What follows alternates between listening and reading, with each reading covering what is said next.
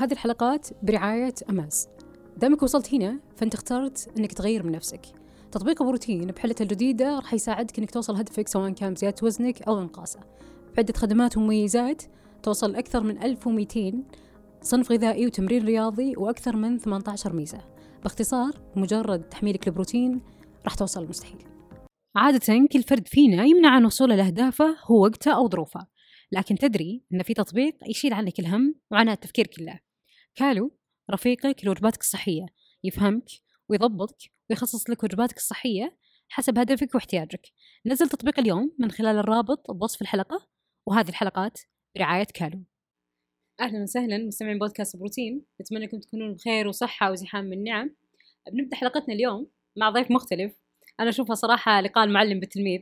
محمد أعرفه شخصيا من أربع سنوات أستشيره بشكل شخصي آه، بشكل كبير مرة في الجانب التغذية والرياضي. وكذلك واحد من الملهمين لي شخصيا واعتبره أكبر موسوعة في الخليج. آه، ضيفنا اليوم آه، جاينا من الكويت محمد المرزوق أخصائي تغذية ومدرب رياضي حاصل على بكالوريوس التغذية من أمريكا. حياك الله محمد. الله يحييك يسلمك سعيدين جدا باستضافتك اليوم. وأنا أسعد والله. شكرا جزيلا. الله يخليك يا رب. محمد اليوم حلقتنا بنناقش فيها كثير جوانب آه، تخص التغذية الرياضة أي إنسان بشكل عام مهما كان هدفه سواء قاس وزن أو زيادة وزن. آه، فودنا نعرف اليوم آه، كثير من التفاصيل اللي متأكدة المستمعين مرة ينتظرونها. وخليني أبدأ بسؤال في البداية أنه اليوم في المجتمعات الأغلب يعتقدون أنه يفترض أنه ما يتبع نمط حياة صحي. لأنه لما تسأله يقول ليش أتبع؟ أنا نحيف أو أنا مثلا مو مرة سمين أو إلى آخره. فاليوم أنا بسألك نفس السؤال. ليه أنا آكل صحي وليه ممكن أسوي رياضة؟ أو ليه اتمرن أوكي سؤال جميل. اول شيء أغلب الناس قاعد يفكرون بالموضوع على المدى القصير ما قاعد يفكرون فيه على المدى البعيد. ما قاعد يفكر فيه إنه هو لو صار عمره بالخمسينات ستينات سبعينات إذا ما عنده الكتلة العضلية الكافية عظامه مو قوية مفاصله مو قوية بالتالي راح يعتمد على غيره. فبالتالي بالغالب راح يكون عبء على غيره. هذا واحد. اثنين لو هو كبر في العمر صار عنده عيال ممكن ما يقدر يلعب معاهم ما يقدر يتحرك معاهم ما يقدر يشوفهم ما يقدر يروح معاهم. راح يكون كله قاعد في البيت. أنا عندي واحد أعرفه عمره 35 سنة. عملية ورا عملية. ما أشوف عياله. عياله يتضايقون ابونا كله في المستشفى. ليش؟ لأن عنده سمنة ما ياكل عدل. أوكي هذا السمنة. أنت ذكرتي موضوع إنه واحد ما في سمنة. ليش يهتم؟ يهتم حق المدى البعيد وإذا هو حياته الحين زينة راح تصير أحسن. إحنا قاعد نغذي أجسامنا بأكل الجسم يستفيد منه بشكل أحسن. السيارة لما نعطيها البنزين اللي هي مو مصممة حقها ما راح تشتغل بالطريقة المطلوبة ما راح تمشي بالطريقة المطلوبة راح يصير فيها خرابات. نفس الفكرة ناخذها حق الجسم. لما أنا الجسم اعطيه القيم الغذائية المناسبة، الأكل المناسب، موارد الطاقة المناسبة، وهو راح يقدر ينتج أكثر، فبالتالي العمل عنده راح يصير أحسن، البزنس ماله راح يصير أحسن، الدراسة مالته راح تصير أحسن، جميع النواحي راح تصير أحسن بس إنه هو بدا يهتم في أكله وصحته. الجسم شيء نقدر نقول ثانوي يطلع مع الموضوع هذا، الأساس مو الجسم، في ناس يركزون على الجسم بالمرتبة الأولى وما يشوفون هذا بالنسبة لي شيء غلط لأنه لما هو يهتم في جسمه إيش راح يسوي؟ راح يهتم في أكله، نومه، تمرينه وإلى آخره، فبالتالي راح يطلع بالاستفادة المطلوبة، فمثلا اني واحد يكون رجل أعمال مشغول يقول لي والله أنا حاب أعدل جسمي بس ما عندي وقت. يصير فيني okay. أنت لو صحتك أحسن لو طاقتك أحسن هل تحس راح تقدر تنجز أكثر في شغلك؟ هل راح تحس راح تقدر تطلع فلوس أكثر؟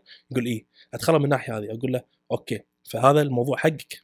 يجيني واحد ثاني طالب بالجامعة نفس الفكرة ولا أنا مضغوط دراسيا ما يمديني. أقول له لو أنت قاعد تغذي مخك صح مخك يشتغل بطريقة أحسن وأنت الصحي أكثر طاقتك عالية. هل تحس راح تقدر تركز في الكلاس في الحصة أحسن؟ يقول لي نعم. هل تحس راح تقدر أنت تدرس لساعات أطول؟ يقول لي نعم. هل راح تقدر تحافظ على المعلومات أكثر؟ يقول نعم. فبالتالي أقول له هذا الهدف بالنسبة لك. وهكذا نروح حق كل شخص. فالشخص بحد ذاته يصير فيه أنا ما له داعي أهتم بالجوانب هذه. بالغالب انه يفكر فيها بس من ناحية جسم ما يفكر فيها من النواحي الثانية أشياء أخرى هو ممكن تطور من حياته يعني. عظيم جدا. ويعني وهذا الشيء يخليني أقول أنا لو فكرت الحين خلاص باكل اكل صحي أو بلزم بنظام معين. آه، هل ضروري لازم إني أسوي تحاليل؟ أوكي. وليه أسويها؟ قبل ندخل على موضوع التحاليل بس بجاوب على شغلة. كثير ناس عندهم مفهوم خاطئ بالنسبة حق الأكل الصحي، أنا شخصيا ما أحب مصطلح الأكل الصحي هذا أكل مو صحي، لأنه يحط الناس ما يقولون label يحطون شعار حق الأكل إن هذا كثر منه هذا نوخر عنه. وفي التغذية ما في هالشيء لأن أول شيء هذا يكون علاقة سيئة مع الأكل لما الواحد يشوف دونت يصير فيه هذا ممنوع. كل ما يشوف دونت راح يصير ممنوع ممنوع ممنوع. في الغالب كل ممنوع مرغوب يصير فيه. بجرب ربعي كلهم يأكلون كنافة كلهم يأكلون دونت. خل اجرب آكل. لو يأكل راح يحوشه تأنيب ضمير مو طبيعي. إن أنا خلاص صحتي راحت راح يحوشني سكر. بس هو حرفيا ما في واحد صحته تعدل كليا من وجبة واحدة. ما في واحد صحته كليا تصير سيئة من وجبة واحدة.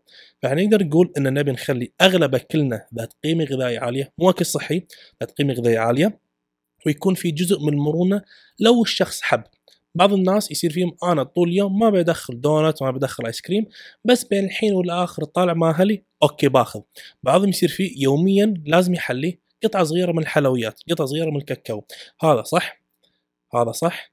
هم الواحد اللي يقول ما بدخل ولا شيء؟ هم صح. بالأول الاخير شنو الشيء راح يقدر يخليك تستمر لأطول فترة زمنية ممكنة؟ هذا هو الأساس. لأن عادي جدا نفس الصنف اني بنحطه حق شخص يكون شيء مو زين حقه مو لصالحه حق شخص ثاني راح يكون مفيد. على سبيل المثال ناخذ الخضروات البروكلي. بشكل عام نسمع البروكلي مفيد البروكلي زين وإلى آخره. نجيب واحد فيه نحافة شديدة نحافة لدرجة المرض اللي جسمه وايد فقير بالمغذيات يحتاج يحن ياكل. ما راح اعطيه أنا بروكلي. بروكلي بالحالة هذه شيء مو لصالحه لأنه هو يحتاج سعرات حرارية عالية والبروكلي سعراته قليلة الشبع منه عالي. بروكلي راح يكون أحسن وأفضل حق الشخص اللي ممكن حاب يخسر الدهون حاب يتحكم في كمية أكله نقول okay ولكن هذاك الشخص ممكن أروح أعطيه دونت. شيء لذيذ فراح يبي ياخذ منه أكثر فبالتالي نرفع من وزنه.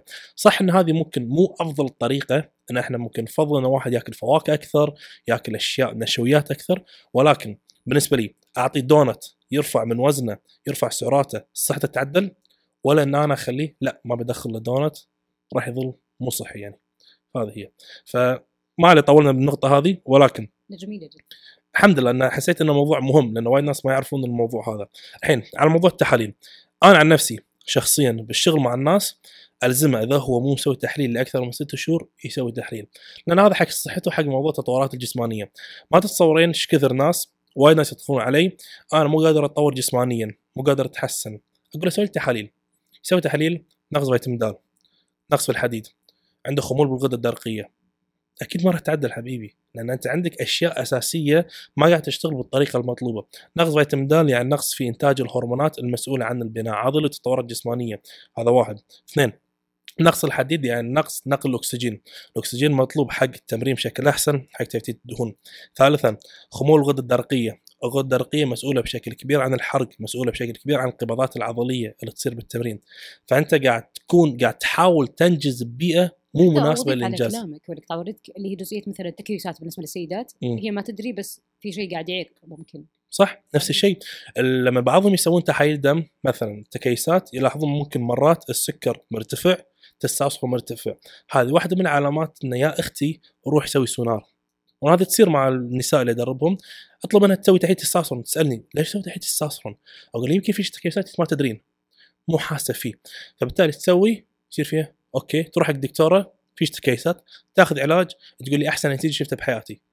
بس أنا اخذت العلاج المناسب لأن سوت تحليل كانت متكاسلة تسويه okay فبالنسبة لي شخصيا تحليل دم شيء جدا مهم وأساسي كل ست شهور واحد يشيك على نفسه يعتبر وضع ممتاز يعني حق عامة الناس. عظيم.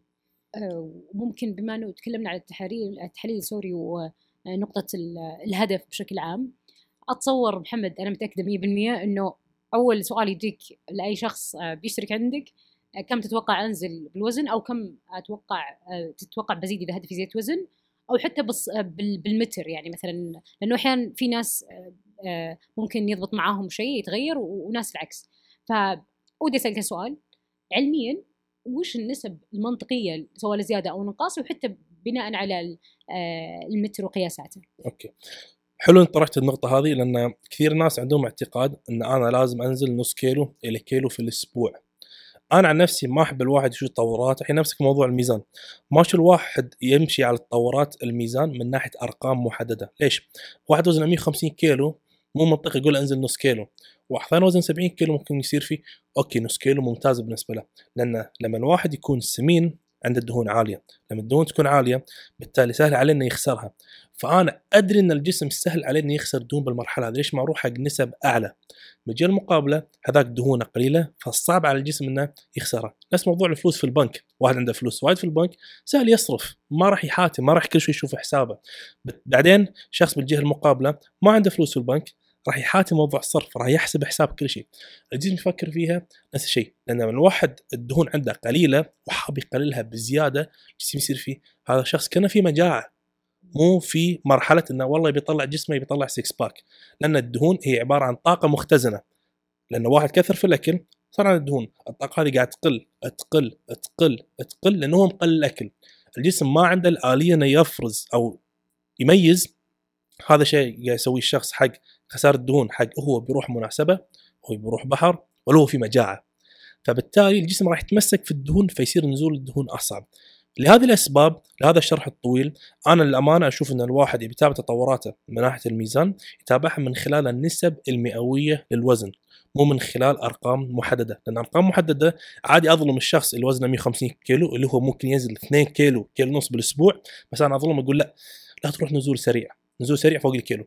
الشخص بالجهة المقابلة. أنا ممكن أقول لك كيلو بالأسبوع يعتبر وايد بالنسبة له فبالتالي هو راح يضر نفسه بنظام قاسي بحرمان كثير بصعوبة في النوم وإلى آخره من المشاكل الثانية. فنمشي على النسب المئوية.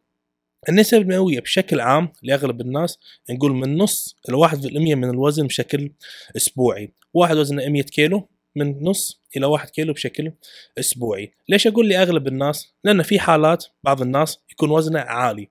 فبالتالي الوزن العالي قاعد يضر صحته 150 كيلو ضرر على صحته ضرر على المفاصله. فبالتالي أنا أبي أنزله أسرع نزول ممكن باقصر فترة زمنية ممكنة لعدة أسباب. أولها الجانب الصحي إنه هو راح يخفف الضغط على جسمه يخفف الضغط على المفاصله السكر عنده ينتظم الضغط عنده يصير أحسن الكوليسترول عنده يتحسن. هذا الجانب الصحي. بعدها الجانب النفسي. أغلب الناس اللي وصلوا حق نسب دهون عالية في الغالب لأن تجاربهم السابقة بات بالفشل. فهو يحتاج يشوف دافع انه هو يكمل. أنا لما أمشي بالموضوع ان أعطيه نظام 1.5% من وزنه بشكل أسبوعي راح ينزل نزول وايد حلو. فهو وزنه 150 كيلو. نقول 1% كيلو ونص. واحد ونص بالمية تقريبا راح يكون كيلوين وربع بهالحدود. هو ينزل كل أسبوع كيلوين وربع لمدة شهر. نهاية الشهر نازل قريب 10 كيلو. راح يستانس. هني أنا يصير فيني okay. أنا خليته يكسب الثقه فيني أنا فبالتالي راح يقدر يستمر والأهم إنه هو كسب ثقة بنفسه إنه هو يقدر ينجز. وبعض الناس يصير فيهم شلون هو نازل 10 كيلو بالشهر هذا أكيد حرمان. لا مو حرمان لأنه هو مو تعبان نومه سليم طاقته زينة تمرين بتطور ما يفكر وايد في الأكل. لأن إحنا راعينا نقاط ثانية راح نتكلم عنها اليوم. ولكن بشكل عام هذه النسب. الحين شرح أكثر بالنسبة حق النسب واحد يصير فيه أوكي أنا وزني 100 كيلو. بعضهم يفكر على طول روح حق 1% خلينا انزل بسرعة. صح إذا أنت متفرغ ما عندك ضغوطات حياة ما عندك ضغوطات دراسية ما عندك ضغوطات أهل. ولكن لو أنت عندك الضغوطات هذه أنا أفضل تروح حق النسب الأقل. لأن وايد ناس ما يدرون أن الضغط الواحد يحوشه من ال diet هو نفس الضغط اللي يحوشه من الدراسة نفس الضغط اللي يحوشه من التمرين نفس الضغط اللي يحوشه من قلة النوم نفس الضغط اللي يحوشه من خلال البنيان أي شيء كله ينصب في مكان واحد. فلو هذا الشخص نسمي فرضيا نقول وعاء الضغوطات. هل كبر وعاء الضغوطات نقول كأنه اللتر okay؟ هو هذا الوعاء ممتلي بشكل وايد كبير من خلال الضغوطات الدراسية طالب طب في آخر سنة جامعية بكلية الطب. بالتالي هذا الوعاء ممكن راح يكون ممتلي 70% نحط فيه 25% من خلال التمرين باقي 5% ال diet ماله راح يسبب له ضغط نقول بنسب 20% فبالتالي هذا الوعاء ما يتحمل. فايش راح يصير فيه؟ راح يصير فيه overflow راح يكون فيه فائض فبالتالي راح يقدر يخرب بواحد من الأشياء. لأن بالنسبة للدراسة راح يصير فيه ياسب على ال diet ياسب على التمرين. في بعض الطرق إن إحنا شلون نزيد من الوعاء هذا؟ من خلال النوم مثلا تخفيف الضغوطات. ولكن أغلب الناس يصير فينا خلينا نتحكم في نسب نزول للفتره هذه. مو معناته طول عمرك تنزل نص بالمية من وزنك بشكل أسبوعي؟ لا فترة مؤقتة. اني انه واحد يدرس في الجامعة عادي إحنا أغلب الوقت 1% 1% 1% 1% في وقت الضغوطات لأن أنا أدري إن ضغط الجامعة زاد فبالتالي الوعاء هذا يمتلي أكثر من ضغط الجامعة. يصير فيني أوكي خلي خلي مجال أكثر حق الضغوطات هذه اللي هي من الجامعة. فبالتالي أنا أرفع له في الأكل فهو يرتاح شوية يكمل في النزول ولكن يصير أبطأ. شهر واحد ارتاح رد نرفع مرة ثانية في نسب النزول. فهذا حق الشخص اللي هدفه خسارة الدهون. نروح بالجهه المقابله حق شخص هدفه زيادة الوزن. حق نسب زيادة الوزن راح تختلف عن خسارة الدهون راح تكون أقل من ناحية النسب المئوية. ليش؟ لأن قناة شرح بسيط حق أساسيات التغذيه الواحد شلون يخسر في الدهون؟ لما يكون في عجز في السعرات الحراريه شنو عجز في السعرات الحراريه كل جسم عندنا يحرق سعرات حرارية معينة حسب نشاطه عمره طوله وزنه جنسه هرموناته وايد تفاصيل ثانية. ولكن نفرض على سبيل المثال شخص على كل هذا جسمه يحتاج 2000 سعرة حرارية على أساس يكون ثابت. ياكل 1500 راح يكون في فراغ 500 سعر حراريه الجسم يصير فيه. أنا متعود آكل 2000 أنت أعطيتني 1500 في 500 وين اجيبها؟ أوكي. الدهون اللي عندي هي عبارة عن طاقة مختزنة من قبل. الحين أستخدمها. لأن الواحد لما يكثر في الأكل الجسم يخزن الأكل هذا يصير فيه يمكن بعدين يحتاجه. فهو يصير فيه يلا الحين وقت الحاجة يروح يفتت الدهون ويخسر دهون. طبعا لو هو ما تمرن راح من يستخدم العضلات الجسم يفتتها هذا نتكلم عنه بعد شوي. ولكن بشكل عام الجسم يفتت الموجود يستخدمه ويفتته ويخسر الواحد دهون. بالجهة المقابلة واحد نحيف. 2000 سعرة حرارية والحرق ماله يروح ياكل 2500 في فائض. جسمه راح يصير فيه خل أخزن حق بعدين. المشكلة شنو؟ إن إحنا حق الشخص اللي هدفه زيادة وزن إحنا ما نستهدف بس زيادة دهون. مو لصالحه ابدا إنه يظل في زيادة في الدهون طول الوقت لا. نبي نستهدف زيادة الكتله العضليه مع زيادة بسيطة طفيفة في الدهون نتقبلها لازم. لأن بعض الناس يصير فيهم أنا نحيف حاب أزيد وزني بس عضلات وهذا شبه مستحيل. في عالم الأحلام يصير فقط. ليش يصير الشيء هذا؟ لأن أنت ما تقدر تخلي البناء العضلي بنسب وايد عالية اللي بالتالي كل الأكل الفاضي اللي أنت كليته يروح حق العضلات. ما تقدر. ما يصير الشيء هذا بدون استخدام هرمونات خارجية وأشياء ممكن تضر صحتك. فبالتالي إحنا نقول لشخص هدفه زيادة الوزن نهدف إلى أن الواحد يزيد في الوزن وأكثر الزيادة تكون ككتلة عضلية مع تقبل الزيادة في الدهون. أوكي. بعد ما عرفنا القاعدة نقدر نقول إن إحنا ما نقدر ندفع زيادة الوزن بنسب عالية. إحنا لما نروح نسب عالية الدهون وايد سهلة إن هي تتخزن بمقابل كتلة عضليه تنبني. وايد سهل إن إحنا نجيب عمارة ندخل فيها أشياء أو لما نبني نبنيها مرة ثانية. بس إحنا قاعد نقط عليها موارد. بس لما نبنيها من الأساس راح تأخذ وقت أطول. نفس الفكرة. العضلات تحتاج تسوي تمزقات عضلية ترسل إشارات حق الجسم. عندنا تمزقات تروح أشياء معينة خلايا تشيل الجزء الممزق هذا تسوي بروتينات بعدين ناخذ الأكل بعدين نرد مرة ثانية ونكبر. process طويل. بس دهون كي تفاض حولها دهون. فلهالسبب نسب الزيادة ما تكون وايد عالية. فنقدر نقول من ربع إلى نصف الامية بشكل عام لأغلب الناس تكون ممتازة. ونفس ما إحنا قلنا في هدف معليش بس بكم؟ من ربع إلى نص بالمية من الوزن بشكل أسبوعي كقاعدة عامة. الحين نفس ما إحنا قلنا في استثناءات حق نسب خسارة الدهون إنه ممكن واحد يروح حق نسب وايد عالية. سمين نفس الفكرة واحد نحيف جدا.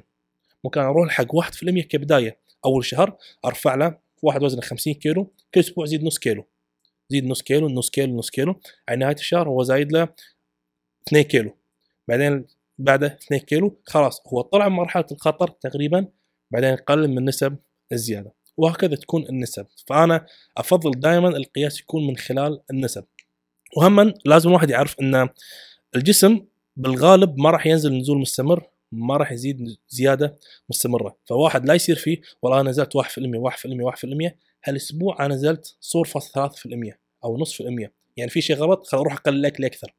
لا عادي جدا إن أنت لو نفرض ملتزم 100% جسمك قاعد يتكيف على الوزن الجديد هذا وعادي هذا شيء جدا يصير. فإحنا ننظر الموضوع على منظومة متكاملة. ما في واحد بنا جسم حلو بشهر أو ثلاث شهور يبي له موضوع استمرارية على المدى البعيد. فأنا أشوف البيانات كاملة. لمدة ثلاث شهور. يصير فيني أوكي صار في نزول نزول نزول صار في ثبات بأسبوع أسبوعين ما يكمل النزول إحنا وين بدينا؟ وين أنهينا؟ واحد بدأ 100 كيلو وصل لوزن 88 كيلو. أوكي 12 أسبوع كيلو بالأسبوع خلصنا. هذا نبي إحنا. في أسابيع زاد النزول في أسابيع قل النزول ولكن المتوسط كامل كم؟ 1% إحنا صح. نفس الموضوع لهدف زيادة الوزن. مو لأن واحد وزنه ما زاد أسبوع يروح يرفع في الأكل. مو شرط لازم واحد يظل ثلاث أسابيع أو أسبوعين على الأقل ملتزم 100% أكل تمرين خطوات نوم ضغوطات وفعلا هو ملتزم. بعدين يحكم أوكي والله أنا ما قمت أنزل خل الحين أقل في كمية أكل أو أزيد في كمية الأكل. تكون بالطريقة هذه يعني. عظيم. آه، وفي شغلة أنا محمد آه، أنت أعتقد من الأشخاص اللي توصي آه، أو تحرص على موضوع إنه مثلا القياس اليومي. رغم إنه مثلا في ناس دائما يقولوا إنه قياس الوزن صح؟ اي لا, إيه. لا توسوس وتقيس يوميا على أساس ما تتعب وأنت تراقب الوزن وإلى آخره مم. ولما تسمع الناس يقولوا إنه ارمي الميزان وإلى آخره فمحمد ليه تخلي الناس تقيس يوميا؟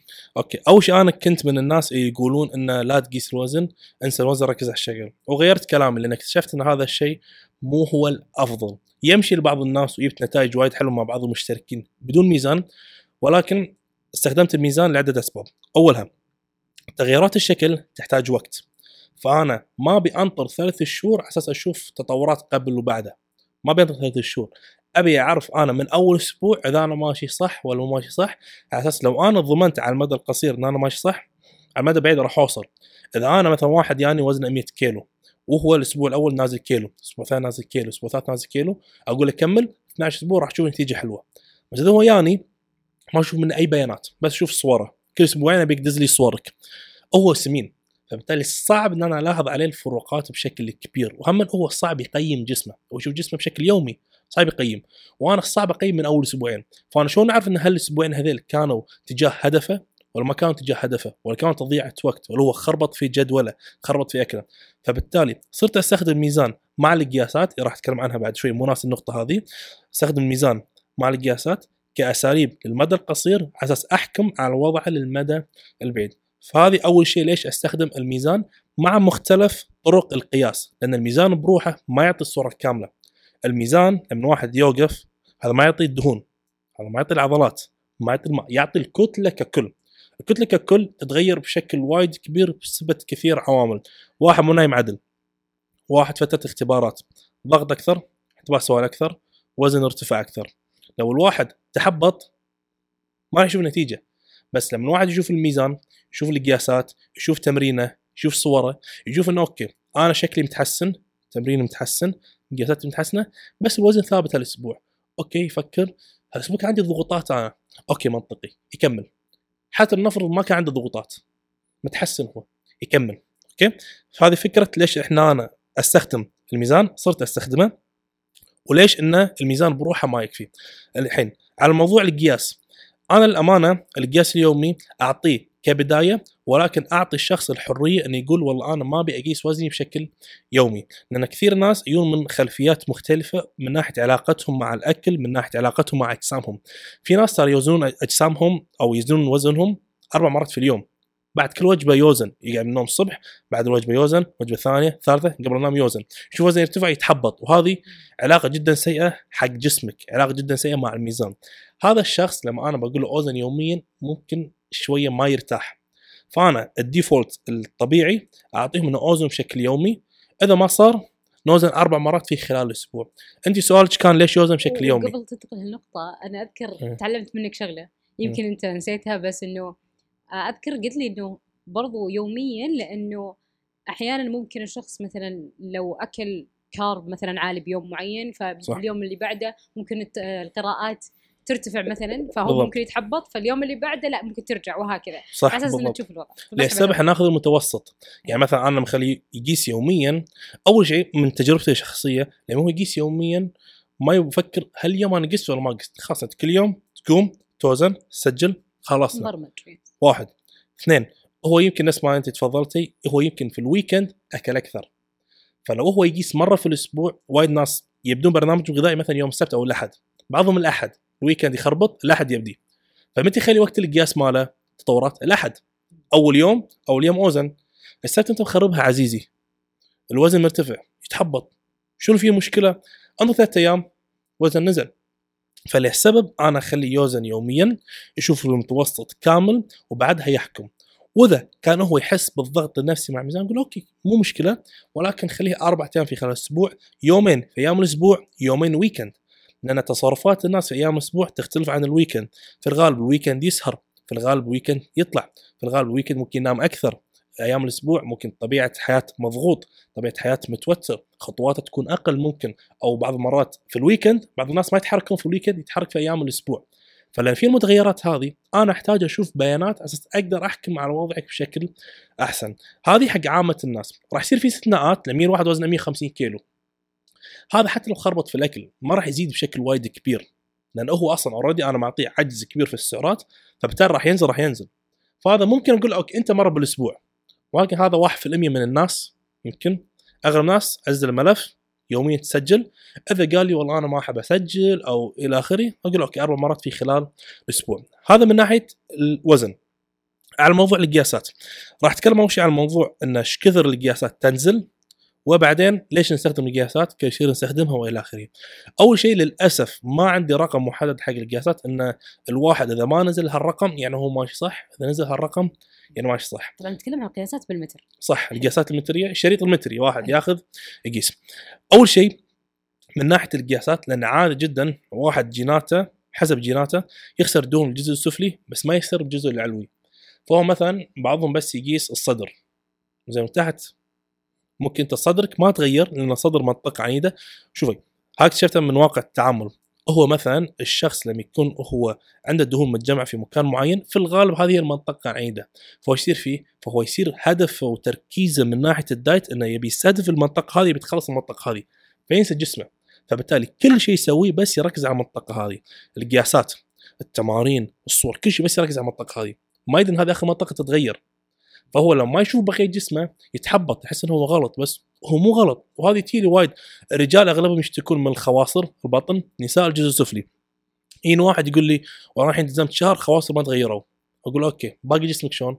والله تحسن. يصير أنت صح. بس اصبر واستمر. فأنا لما آخذ القياسات من عدة مناطق أنا راح أقدر أعرف أوكي أنت خصرك ما نزل ولكن الخ... الأرداف عندك تغيرت الفخذ عندك نزل صدرك نزل فبالتالي في الغالب الخصر هي منطقة عنيدة. أوكي؟ هذه فكرة القياسات ليش إحنا نستخدمها؟ وهما لأن القياسات فيها نسبة خطأ لأن بعضهم مرات يشد على جسمه مرات يرخي ف... وبعضهم هذه للأسف تصير لأنه هو يبي يشوف نتائج يبي يقنع نفسه إنه ماشي صح فيشد على نفسه شوي أكثر. يصير في أوكي. ناس بعض المرات بعضهم يوقف على الميزان ما عجب الرقم. ينزل يسوي شيء معين يروح حمام تكربين يوقف على الميزان. أوكي يلا هذا وزني. بس هو حرفيا قاعد يقص على نفسه قاعد يخدع نفسه. فنفس الفكرة. أساس أنت تتجنب. تفضلي. إذا تفضلك. بالنسبة للقياسات أذكر دائما مثلا إنه في جزء عاده شوي يكون مختلف عن جزء. مثلا يد اليمنى غير على اليسرى وهكذا. فبس هذه حبيت فأنا عن نفسي ما أفضل إن الواحد يقيس كل الأطراف وهذا كله لأنه راح يتعب نفسه. خلاص يمين تغير. بالغالب ما راح يكون إنه يسار تغير يمين ما تغير كخسارة في الدهون كبناء عضلي ممكن بس أما الشيء وايد بسيط. بسيط وما أشوف إنه يحتاج الجهد هذا. أوكي؟ فالحين بالنسبة حق القياسات بالنسبة لي ودي أشوف في نزول ما يهمني كم الرقم للأمانة. عرفت؟ يعني لو نزل 1 سم بالنسبة لي إنجاز لو نزل 2 سم إنجاز 3 سم إنجاز نزل 5 سم إنجاز. فالأرقام أنا أشوفها من ناحية الميزان القياسات أهم شيء يكون في ترند في النزول أهم شيء يكون في أشوف من البداية للنهاية في نزول في أغلب المناطق. وفي شغله أنا اكتشفتها من هم experience من واقع الخبرة الدراسات ما شفت النساء عادي وزنها ما يتغير قياساتها ما تغير وايد شكلها يتغير. ما أدري شنو يصير ما أدري شنو قاعد يصير معاهم. أو تلاقيه 12 أسبوع تخسر فرق سنتي أرداف 1 سنتي 2 سنتي. بس شكل تقول لي تغير كامل. شايفين أوكي هذا المطلوب. لأن أنت ما راح تتمشين بالمناسبة معك المتر أو معك الميزان ما حد راح يدري. فأوكي هذه أساليب ولكن نستخدم معاها الشكل. أوكي؟ هذا من ناحية القياسات. ناخذ عدة مناطق. ناخذ كل أسبوعين. أنا امانه أفضل كل أسبوعين القياسات. كل أسبوع ممكن بس هم قاعد يصير موضوع شوية ما راح تفرق وايد كل أسبوع. فنخليه كل أسبوعين واحد ثبت يوم يخفي القياسات وبس. شي أمور تكون طيبة يعني. عظيم. أه وبننتقل برضو لنقطة ثانية الجانب في الغذائي. أه وأعتقد هو اللي أحد الأمور المهمة مرة. أه وبسألك سؤال خلينا نبدأ هالجانب منه. أه محمد هل نوعية الأطعمة تحسها تفرق بهدفي؟ إذا أنقاص أو زيادة أو بناء كتله عضليه ولا المسألة بس مسألة سعرات؟ أوكي. أم شغلتين هم يحددون إذا الواحد يطلع بأحسن نتيجة والشغلتين لازم يكونوا موجودين. كمية الأكل ونوعية الأكل. لأن الواحد أساس يحدد اتجاه جسمه سواء في الزيادة أو في النزول راح تعتمد على الكمية. نفس ما شرحنا في البداية. الجسم يتعامل مع سعرات حرارية. ما يتعامل مع هذا بيتزا راح يزيد دهون هذا دونت راح يزيد دهون هذا شوفان ما راح يزيد دهون. الجسم يشوفها كسعرات حرارية فقط ومغذيات. كربوهيدرات بروتين دهون فقط. فبهالحالة لأن الجسم يشوفها كسعرات حرارية فقط إحنا بالبداية نركز على السعرات الحرارية. هذا التركيز الأكبر مالنا أول شيء الواحد يفكر فيه إذا بيغير جسمه سعرات حرارية. راح أتكلم بعد شوي عن السعرات الحراريه إنه هل لازم تحسب سعراتك هذا كله؟ ولكن الفكرة الكمية هي الأساس. بعد ما يضبط الكمية نروح حق النوعية.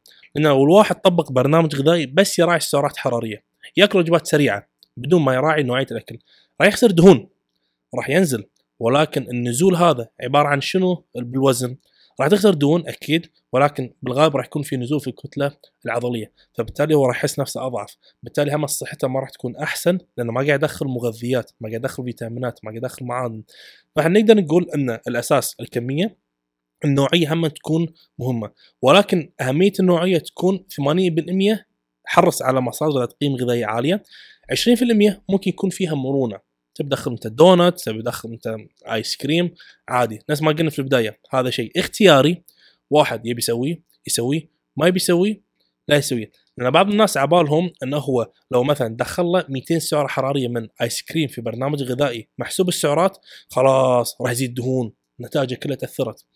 بس لا الجسم يتعامل مع السعرات الحرارية فقط. فلو أنت كنت تاكل 1800 سعره حرارية دخلت 200 سعرة حرارية من ال ice cream أو لو أنت كنت تاكل 1800 سعرة حرارية. بدون ice cream نفس النتائج كخسارة في الدهون صفر فرق ابدا.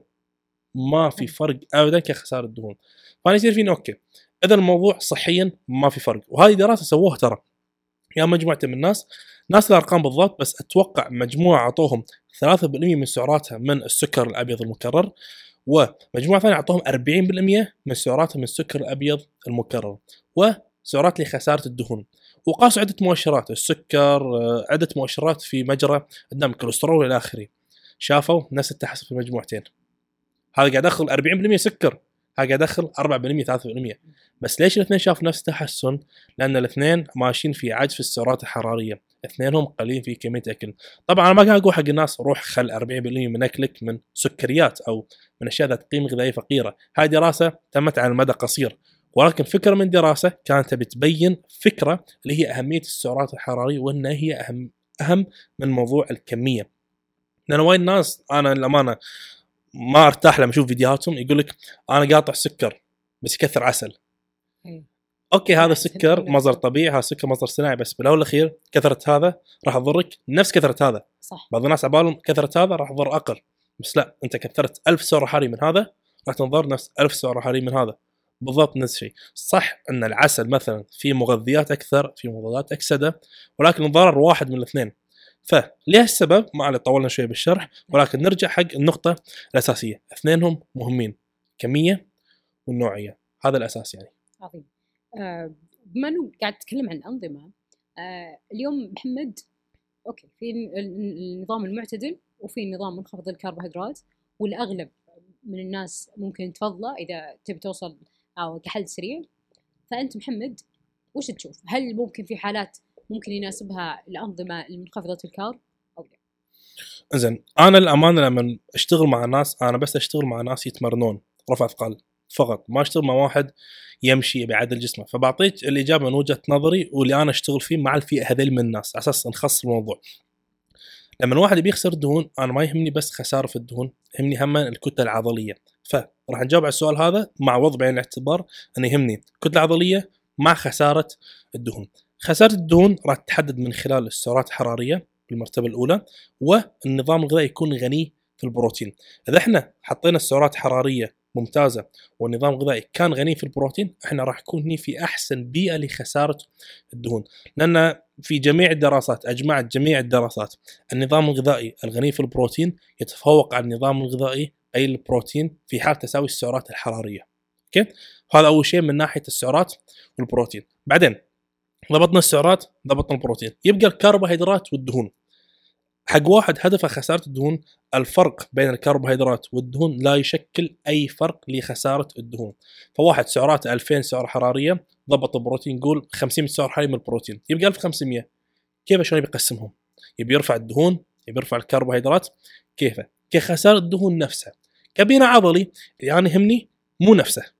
كبناء عضلي النظام الغذائي اللي فيه كمية كربوهيدرات أعلى راح يكون هو الأحسن من ناحية الأداء الرياضي والبناء العضلي.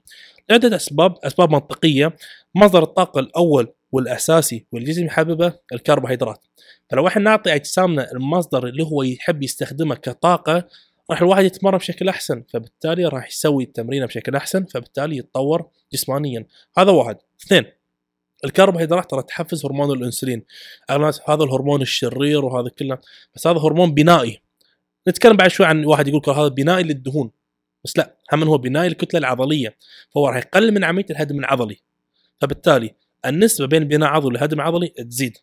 لأن أغلب الناس عبالهم أن الجسم بس يبني عضلات أو الجسم بس يخسر دهون.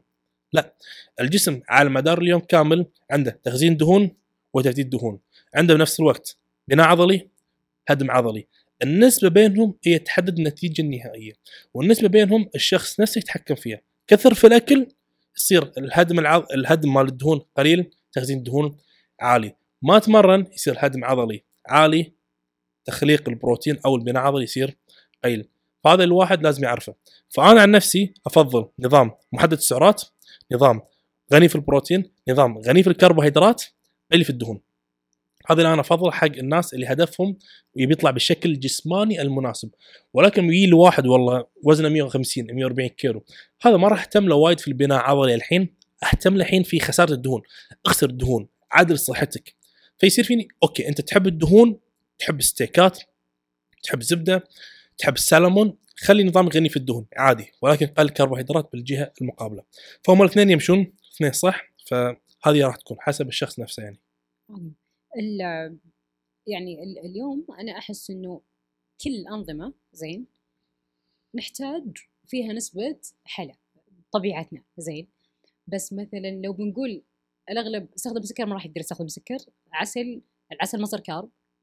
بس لما نقول له استخدم محل الستيفيا كثير مرة بالفترة الأخيرة يتروع. يخاف. إنه اي إنه لا هذا اللي قالوا إنه يجيب سرطان ويجيب مدري إيش أضرار وإلى آخره وش صحتها علميا.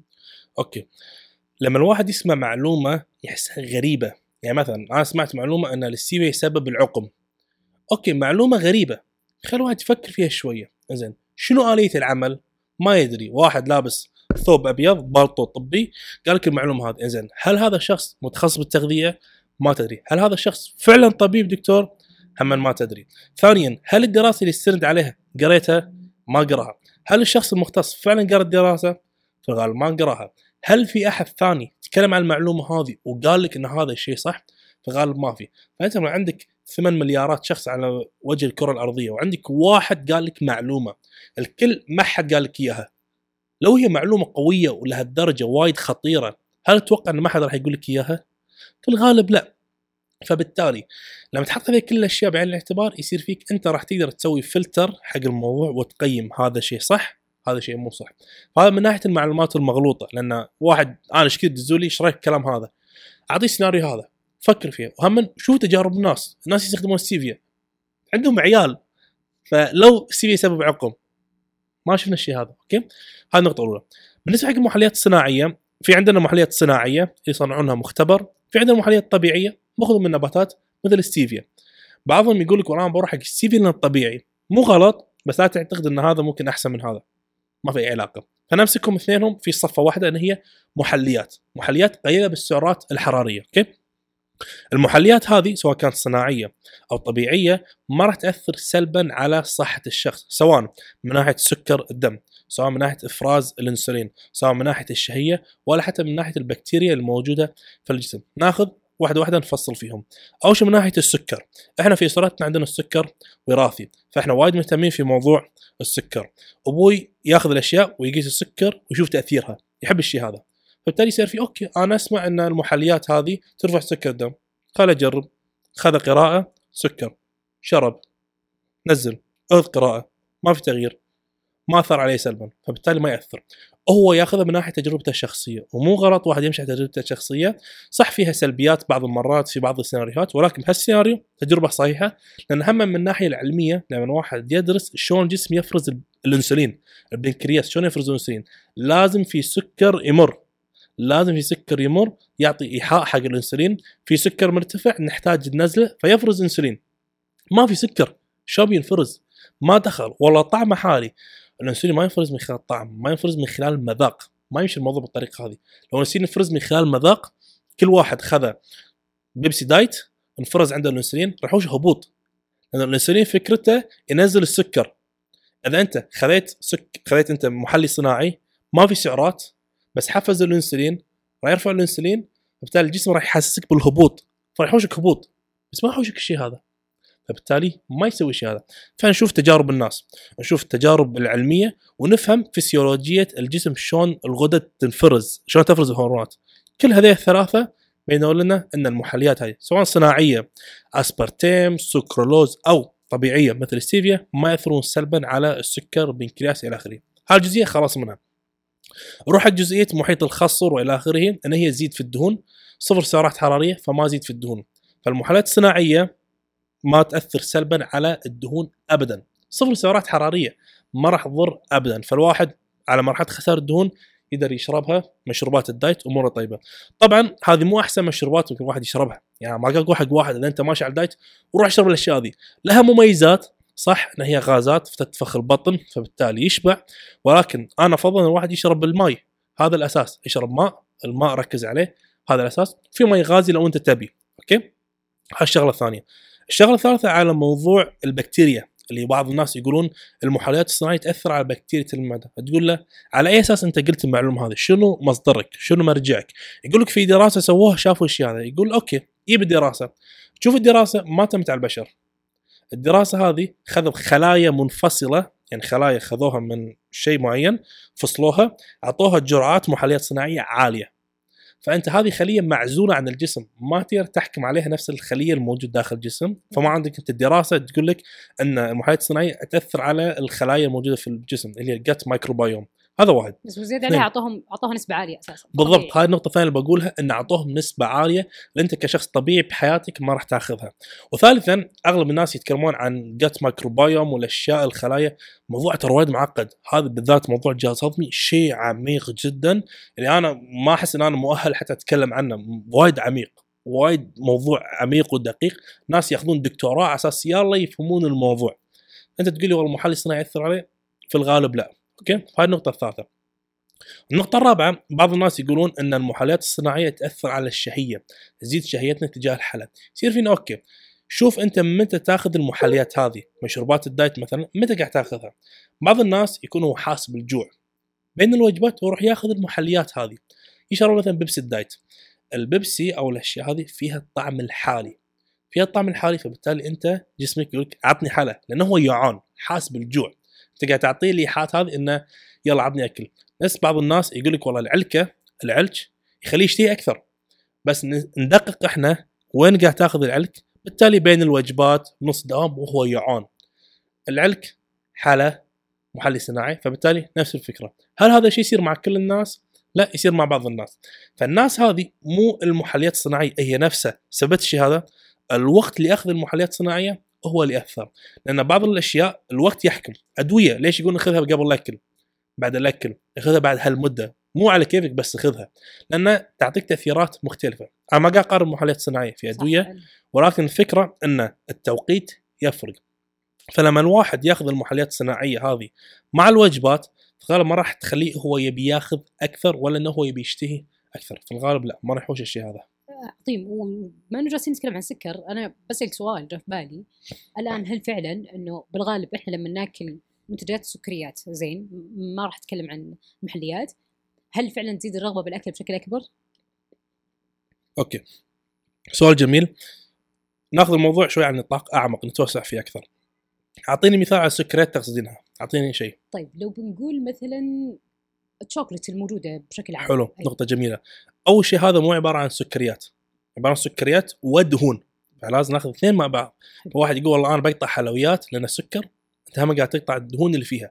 لأن الواحد ما راح ياخذ سكر بروحه ياكله. ما راح ياخذ. شوف الأشياء اللذيذة. عبارة عن شنو؟ كلهم الكنافة الدونت كاكاو شوكلت الحلويات. شنو عندنا؟ كل شيء أي شيء تفكرين فيه عبارة عن دهون وكربوهيدرات مع بعض. ال french fries french fries البطاطا المقلي في المطاعم وجبات سريعة عبارة عن شنو؟ بطاطس كربوهيدرات مقلية في شنو؟ دهون. فاثنينهم مع بعض يعطونا طعم حلو. ناخذ بطاطا مسلوقة أو ناخذ نفسها نحط air fryer ما راح يكون نفس الطعم. فبالتالي الاثنين مع بعض هم يعطون شعور السعادة اللي بالتالي يبي شخص ياكل أكثر. أوكي؟ هذه الاشياء موجودة. ولكن هما الموضوع ما يكون ان ال- العنصر الغذائي نفسه اللي هي الكربوهيدرات والدهون هي فيها المشكلة. ال- يصير الموضوع في عدة سيناريوهات. الموضوع عميق جدا بحاول أختصره. ولكن ندخل على نوعية الأكل اللي بناكله. إحنا نجيب دونت قطعة دونت. يمكن فيها 200 سعرة حرارية أوكي؟ فالشبع منها وايد قليل. فالواحد لما حاسب الجوع يبي ياكل دونت كم دونت راح ياكل على أساس يشبع؟ 5 6 1000 1200 كالوري. وايد. نجيب واحد ثاني نعطيه 200 سعرة حرارية من الفواكه. موزتين. في الغالب هاي راح شبع يقول ثلاث ساعات يمكن أربع ساعات. مو وجبة قوية ومشبع وايد ولكن راح شبع وايد مقارنة في هذاك ال 200 سعره حراريه فشنو نقول؟ نقول إن مصدر السكريات هذا سكر موز هذا سكر نفسه سكر دهون هذا سكر بروحه. فنفس الفكرة. وحتى لو ناخذ سكر دهون موز وزبده فول سوداني دونت سكر دهون. منو راح يعطينا شبع أكثر؟ هذاك راح يعطينا شبع أكثر فالحين ندخل إحنا في موضوع شغلة يسمونه حجم الطعام food volume فإحنا ما نقدر نقول إن هذا هو راح يسبب إن الواحد يبي ياكل أكثر بس هو ياكلهم هو حاسس بالجوع طبيعي انت حاسس بالجوع جسمك يبي ياكل يبي يدخل. فبالتالي هذا الشيء راح يكون سلبي بالنسبة لك. فإحنا ننظر الموضوع بهالسياق سياق نوعية الأكل والتوقيت. لما واحد ياكل دونت بعد ما هو يكون شبعان من الوجبة ممكن واحدة بس طيب خاطره. مو شبعان ياكل خمسة.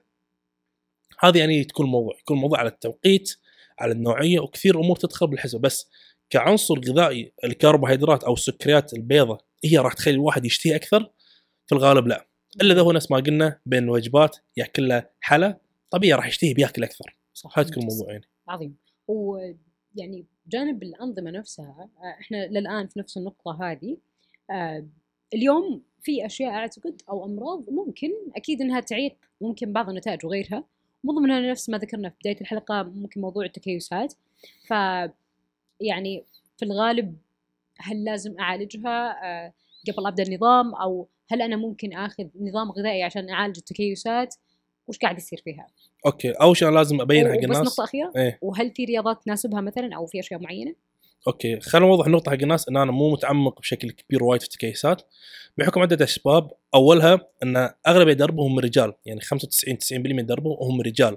فبالتالي دراسات اللي تطلع عن التكيسات والأشياء ما تعمق فيها بالأساس. ولكن عندي خبرة بسيطة من دراسة الجامعية من عندي بودكاست أقابل في ناس يتكلمون عن المواضيع هذه. فبالتالي كونت لي خبرة من ناحية التجربة. بودكاست بودكاستك للمستمعين. إيه، جسمك. بودكاست جسم موجود على اليوتيوب وسبوتيفاي. أوكي؟ زين الحين بالغالب التكيسات لو كان سببها زيادة الوزن سهل الموضوع خلاص انحل الموضوع. ناكل أقل دخل تمارين رفع اثقال فقط.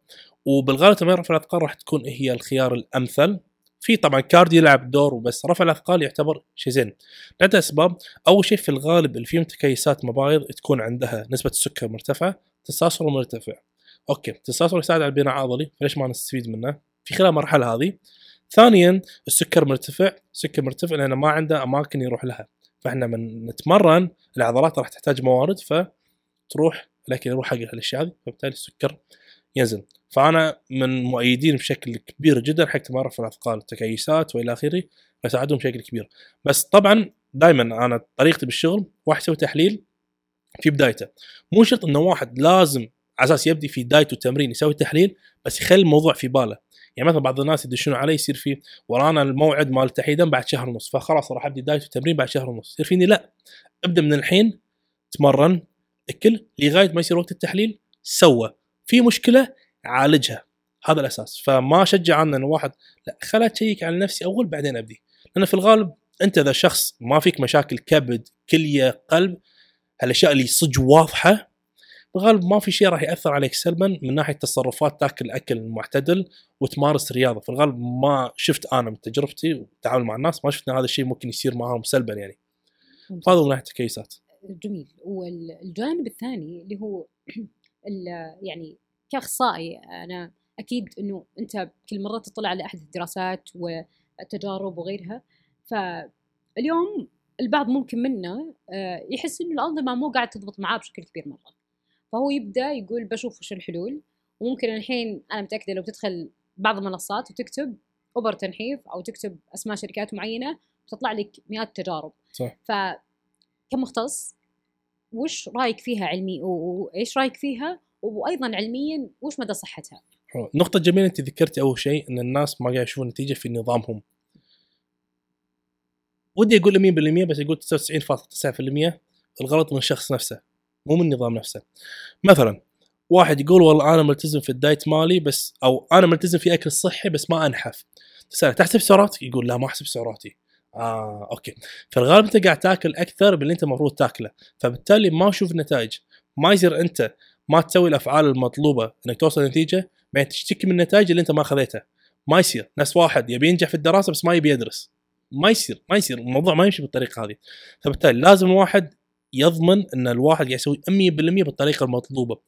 إذا ضمن إنه قاعد يسوي 100% بالطريقة المطلوبة راح ينحف راح يوصل حق نسب دهون وايد قليلة راح يوصل حق جسم خيالي بدون ابره تنحيف. أنا أجزمها حق الكل. ما يحتاجها. الحين بعض الناس يروحون لها على أساس والله يبي يختصر على نفسه يبي يسهل على نفسه. كيفه؟ بالأول والاخير شنو بيحط في جسمك كيفه؟ بس أنا شخصيا مو من المؤيدين حق إبرة التنحيف لأن أول شيء مو إبرة تنحيف هي إبر سكر استخدام لها حق خسارة الدهون. هي إبر سكر بالأساس. أنت حبيبي ما فيك سكر. ليش تستخدمها؟ والله أنا أحس بالجوع. تحس بالجوع لأن نوعية أكلك سيئة. ما تعرف شلون تأكل. ما تنام عدل. متوتر. ما تعرف شلون موضوع خيارات الأكل حجم الطعام. ما تعرف شنو هذا. أكيد ما راح تشبع. أو تأكلك أنت 1200 كالوري. أكيد ما راح تشبع. نظامك غلط. فالأساس يقول إحنا بنستخدم إبر على أساس نخسر الدهون. لأن إحنا مو قادرين نخسر الدهون. بسبة الجوع الزايد في الغالب النظام الغذائي فيه المشكلة. وطيب دقيقة قبل ما نفصل فيها آلية عملها هل هي أصلا عامل إنها تكبت الشهيه عند الشخص أو صح. إنها لا تفرز شيء معين هو اللي يسبب خسارة الدهون أوكي. أما الأدوية هذه في الغالب تسمى GLP 1 agonist glucagon like peptide هذا هو هرمون موجود في الجسم. agonist يعني محفز. فالادويه تحفز من إنتاج وإفراز الهرمون هذا؟ الهرمون هذا شنو يسوي؟ عنده كثير خصائص ولكن أبرز شيء شغلة بالإنجليزي يسمونها delayed gastric emptying يعني تفرغ الأمعاء يقل. أتوقع هاي الترجمة الصح ولكن تفريغ المعدة يقل. فبالتالي الأكل يظل موجود أكثر الشبع يظل موجود أكثر فبالتالي الواحد ينغث ما يأكل سعرات داخله أقل يخسر وزن. رجعنا حق الأساس اللي هي السعرات. قاس قلل أكلك من الاساس ليش تاخذ الإبرة؟ الحين الإبرة تشتغل هذه أدوية راح تشتغل ولكن أغلب الناس للأسف ما يروحون حق الجرعة المطلوبة كبداية يروح على طول حق الجرعة النهائية يشوف على البروشور. لأن الحين بالصيدليات ترى تنباع ما يحتاج يوصل طبيب. هو ياخذه يقرأ البروشور أوكي. جرعة معينة هي الحد الأقصى لا تعداها. من يوم يروح ياخذ الجرعه القصوى ما يصير لأن الأدوية هذه اختلاف استجابه الناس تختلف. لو ندش على المنتديات نشوف على تجارب الناس واحد يقول لك أنا خذيته كانت ولا أروع. قللت أكلي طاقتي بالتمرين زينة كل شيء ممتاز ومستمتع ومرتاح. شخص ثاني خذ نفس الجرعة لوعة غثيان تعب وقفها بعد أسبوع. نفس الجرعة نفس الدواء. تجارب مختلفة ردة فعل مختلفة. فأغلبهم استخدامهم خاطئ لها ووقتهم للاستخدام خاطئ. يعني هذا الشخص مو إنه هو قاعد في المستشفى طريح الفراش إنه هو لازم الحين يخسر الدهون ولا راح يدخل في غيبوبة. واحد عنده شوية دهون زايدة يعني اللي يصدمني إن أغلب الناس يروحون حق أبرة التنحيف أو ابر نزول الوزن هم الناس يقدرون يخسرون الوزن بسهولة. يعني مثلا على سبيل المثال نسب دهون 25% شنو هذا؟ تكفى كمان شنو هذا؟ شنو الكسل يعني اللي فيك يعني. فبالنسبة لي هم يدورون حق حل لأن قبل كانت ابر آسف قبل كانت عمليات تحويل مسار لا عملية وخلاص ابره بالبطن سهلة خلصنا. بس هم ما ما في شيء مهما سووا مهما اكتشفوا إلا بعدين بعد سنين طويلة يمكن يصير شيء. ولكن لحد الآن ما في شيء راح يتفوق على الدايت والتمرين ما في شيء غير الطريق الصعب. الطريق صعب. طريق إن الواحد يوصل لجسم معين صعب مو سهل. راح يلتزم في الأكل راح يلتزم التمرين نوم التزام تضحيات. ولكن هي حلاوتها بالطريقة هذه. لو الموضوع سهل كل الناس وصلوا وما أخذت ذيك القيمة. لأن الموضوع صعب. قيم. نشوف واحد عنده 6 pack الله شوف 6 pack ليش الناس يتابعون الاجسام هذه؟ لأن شيء قيم. ليش قيم؟ لأن صعب الوصول. له سيارة بنتلي بالشارع شوف بنتلي سيارة حلوة. ليش؟ لأنها غالية. فغاليه معناته في الغالب الواحد اجتهد على أساس يوصل له فهو شيء صعب المنال. بس هذا وصل لها. هذه يعني ما في شيء اسمه طريق مختصر حق النجاح ما في. بالضبط. فهذه هي. الفكرة. وجهة نظري انه إبرة تنحيف تشتغل تمشي مو كلام فاضي أي. أدوية هذه مو كلام فاضي. ولكن 99% من الناس اللي قاعد يستخدمونها وهم ناس من وجهة نظري الشخصية مو مؤهلين للاستخدام يروحون حق طبيب. في الغالب بعض الأطباء يبي يبيع الإبرة يعطي الابره الله ضعفت استانست أوكي وبعدين؟ لأن هم هذه الشغلة نسيت أذكرها. بعض الناس يستخدمون الإبرة هذه هي إبرة تكبت الشهية. زين وقفت الإبرة. إيش راح يصير؟ شهيتك راح تكون يمكن أكثر من قبل. ليش؟ لأن العامل النفسي يدخل بالحسبة. هو شخص عاشق كنافة. أوكي؟ مثلا شخص عاشق كنافة. مع الإبرة هذه ما يقدر يأكل كنافة. هو يبي يأكلها بس ما يقدر. شيل الإبرة يقدر يأكلها ويبي يأكلها. أي. فبالتالي يزيد أكثر يأكل أكثر. أي شيء هو ما كان يقدر يأكل قبل راح يأكل ويأكل ويأكل فبالتالي راح يعوض وممكن يوصل أسوأ من قبل. وهذه ناس شخصيا أنا أعرفهم مشي على الإبرة وقفها ورد زاد وزنه أكثر من قبل. فأنت شنو استفدت؟ نفس ما واحد يسوي تكميم يرد يأكل يرد اسوء من قبل. بالضبط. عقليته ما تغيرت. صح. موضوع عقلية. يعني ها خارج حديثنا ولكن احسه راح يفيد الناس. موضوع التغذية والتمرين سهل. سهل كمعلومات. دش يوتيوب راح تلاقي مليون شخص يتكلم في أي لغة تبيها. الموضوع بالتطبيق. موضوع التطبيق يعتمد على العامل الذهني. فأنا أشوف الشخص اللي ينجح في أي مجال عقليته حلوة. عنده الصلابة العقلية. عنده الصلابه العقليه إنه يعرف ياخذ الأولويات. والله أوكي. أنا هذا الأكل إذا الحين كليته الدونت أخذ سعادة لحظية راح أستأنس بس راح يأثر على السعادة المدى البعيد الرحلة اللي أنا بيها. الناس اللي يخربون برنامجهم يدرون إن هذا برا البرنامج يدري إنه اذا خربه ما راح يشوف نتيجة. بس هم يخرب. يعني واحد يفكر يصير فيه ليش تسويها؟ نفس واحد ليلة امتحان يدري إذا هو طلع ما راح ينجح بس هم يطلع يصير فيه. ليش تسوي الشيء هذا؟ لأنه هو قاعد يركز على المتعة والسعادة اللحظية. يروح حق المدى القصير. ما قاعد يفكر على المدى البعيد. بس أنا لما أتعلم ويصير فيني صلابة عقلية اليوم إذا ما كليت وخربت هذا شيء راح يوصلني حق الهدف. وهذا شيء تقدرين تقولين عكس فكره فطرة ال... آسف عكس فكره فطرة البني آدم نفسه. لأن الشخص لما يشوف فعل يبي نتيجة. dopamine system فعل نتيجة. راح بنادي ما في نتيجة. يبي يشوف نتيجة. فبالتالي ندخل بتفاصيل عميقة يعني. بس هذه هي الفكرة يعني. آه عظيم جدا. وإحنا تقريبا غطينا الجوانب اللي تخص التغذية وشوي خلينا ننتقل للتمارين. أوكي. آه فالآن بندخل في تفاصيل إن شاء الله لأول مرة نذكرها في كل الحلقات اللي قبل. آه زين. أي فالحلقات السابقة تكلمنا عن تقسيم العضلات وعن بعض الأساسيات في الرياضة بس النقطة المهمة واللي صراحة أنا متأكدة إنه كثير أشوفها من البنات وحتى من الشباب يعني اللي مثلا يبغى يعرف آه الآن بتصميم كل جدول المشتركين يقول وش أفضل تمرين؟ يعني إحنا اليوم نقول دائما بوعي يعني حتى لو افترضنا إنه أنا مسكت مدرب مع مدرب فترة بس بعدها خلاص صرت لحالي بس مهم إني أعرف إنه في تمارين أساسية مرة ثابتة لازم تكون في جدولي وخلينا ناخذها لكل عضلة.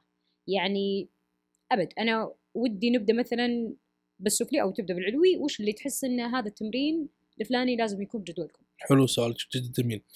أنا ما أشوف انه لهدف البناء العضلي في تمرين واحد لازم الكل يلعبه وهذا تمرين أساسي. ما في شيء اسمه تمرين أساسي للبناء العضلي ما في.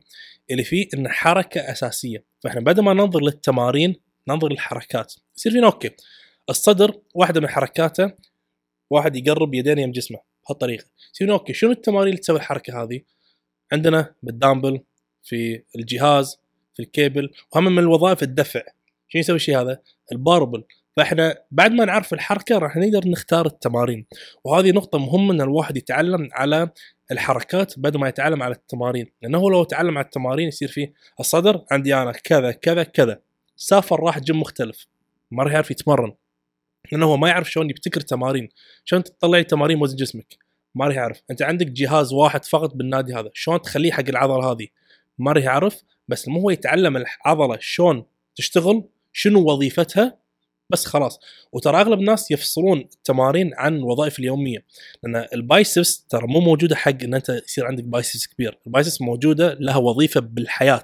إنها تقرب هذه العظمة عن هذه العظمة. تقرب عظمتين على بعض. يصير فينا okay أشوف أنا في في علم التشريح هذا كله شلون الأشياء تشتغل وأخذ تمارين. ال biceps سوي الحركه هذه.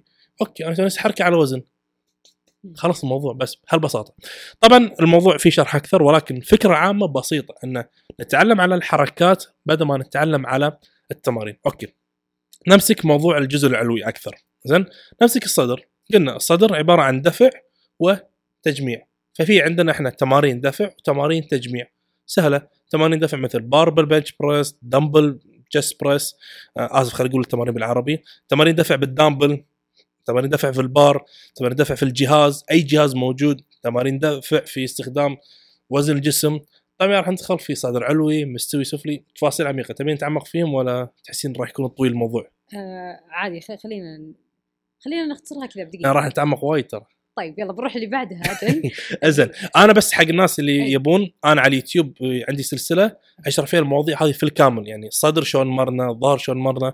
بس يكتبون اسمي طريقة تمرين الصدر ظهر المرزوق ويطلع لهم. أساسا قناة التليجرام أنا اول المشتركين فيها. شكرا أو شكرا. كل الإنستغرام كل منصات محمد. شكرا. أنا أتواجد فيها أتصور بشكل شبه يومي. شكرا آه مرجعي دائما في المعلومات. ففعلا محمد من الناس اللي ما شاء الله تعطي المعلومة بإسهاب وبشكل يخليك آه، تتوعى بشكل أكبر. الحمد لله الحمد لله. آه. فا أوكي هذه الصدر زين. الظهر باختصار شديد حركتين. عضلة الظهر شيء وايد سهل. يعني كثير ناس يعقدون عضلة الظهر يصير فيهم والله أنا حاب أركز على الجزئية هذه الزاوية هذه من الظهر يصير فيني ما له داعي. ركز على الحركتين سحب علوي سحب افقي خلصت الظهر بس خلصنا. سحب راسي مثل تمارين عقلة lat pulldown جهاز. سحب أفقي dumbbell bar جهاز كيبل ايا كان بالضبط. بس هذول حابين كافيين. أي شيء. نص تمارين كذا نص تمارين كذا. خلصنا. فوايد سهل الموضوع هذا الظهر حلوين. وخلينا شوي ننزل السفلي يعني أنا بقول لك شغلة وأنت صحح لي اياها دائما لما يقول لك إنه مثلا إذا رجلين كانت قريبة من بعض فمعناته أنت قاعد تستهدف الأمامية وهكذا. فأبي أمثلة إنه هل فعليا تنطبق على كل التمارين ولا لا؟ بس هي مثلا في squat أو في تمارين معينة. okay. أم أغلب وجهة نظري أنا طبعا أغلب الناس قاعد يدققون على عضلات ما له داعي يدققون فيها. مثلا يجيني شخص مبتدئ تو مبتدئ يصير في والله أنا حاب أركز على العضلة الضامة داخل في الرجلين. يصير فيني مو غلط إن أنت تركز عليها يعني يصير في اساليب بس ما تحتاج حاليا.